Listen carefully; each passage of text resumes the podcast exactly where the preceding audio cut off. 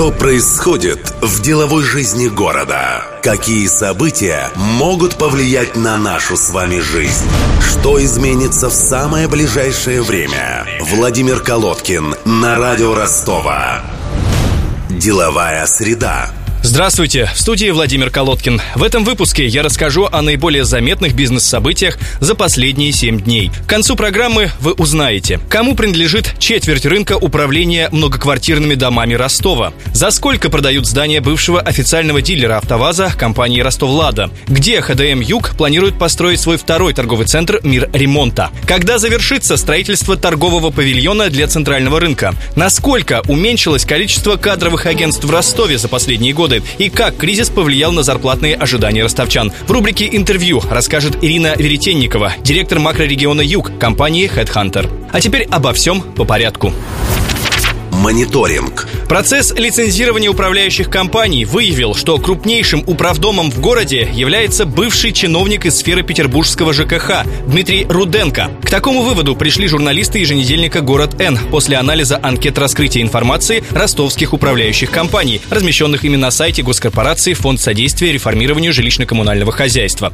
По данным издания, петербуржец Дмитрий Руденко за последние четыре года скупил множество единичных управляющих компаний и холдингов на рынке Ростова и на сегодня контролирует почти четверть рынка управления многоквартирными домами нашего города. Принадлежащие ему компании обслуживают почти 4 миллиона квадратных метров жилья, причем несколько домов взяты в управление в течение прошлого года. Дмитрий Руденко в 2009 году занимал должность начальника управления по обращению с отходами жилищного комитета Санкт-Петербурга. В настоящее время он, согласно базе данных Spark Interfax, занимает должность директора и конструктора питерской компании СКТБ «Технолог», учредителем которой выступает Министерство образования России. Правда, в ростовском департаменте ЖКХ говорят, что пока мегауправдом из Питера не конвертировал количественные достижения в качественные. К работе его предприятий есть претензии.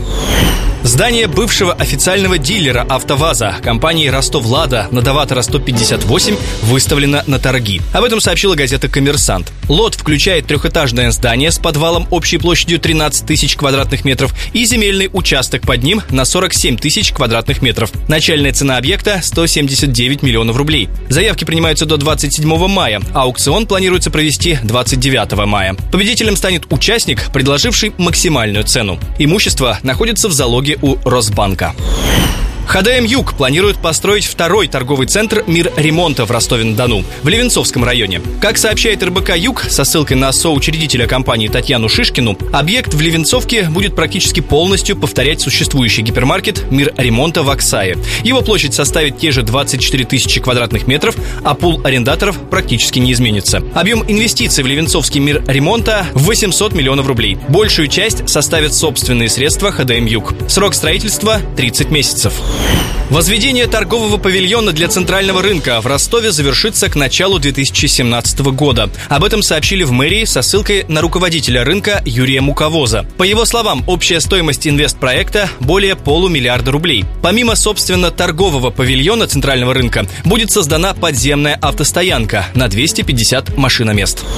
Обанкротившийся Тагаз оценен в пятеро дешевле своих долгов, сообщают ведомости Юг. Оценщик стандарт Авир оценил Тагаз почти в 6 миллиардов рублей, в то время как долги Таганрогского автозавода составляют около 30 миллиардов рублей. Имущественный комплекс Тагаза способен выпускать в год 180 тысяч автомобилей шести различных моделей, говорится в отчете оценщика. Однако он не рассматривал Тагаз как бизнес-комплекс, способный генерировать доход, а оценил его как набор активов, движимых и недвижимых. Аукцион еще не объявлен, так как кредитор кредиторы на двух собраниях не смогли согласовать порядок продажи активов, сообщили в аппарате конкурсного управляющего Тагаза. В конце апреля банки-кредиторы намерены согласовать этот вопрос.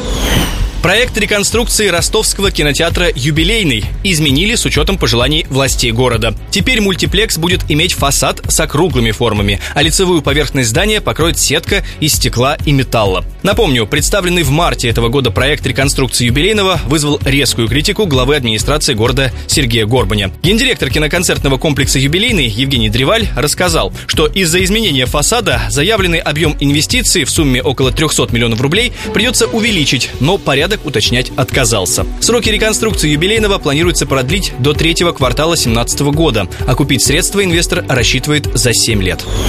Во второй части «Деловой среды» в рубрике «Интервью» Ирина Веретенникова, директор макрорегиона «Юг» компании HeadHunter, расскажет о текущем состоянии ростовского рынка труда, а также о том, как кризисные явления в экономике повлияли на зарплатные ожидания соискателей.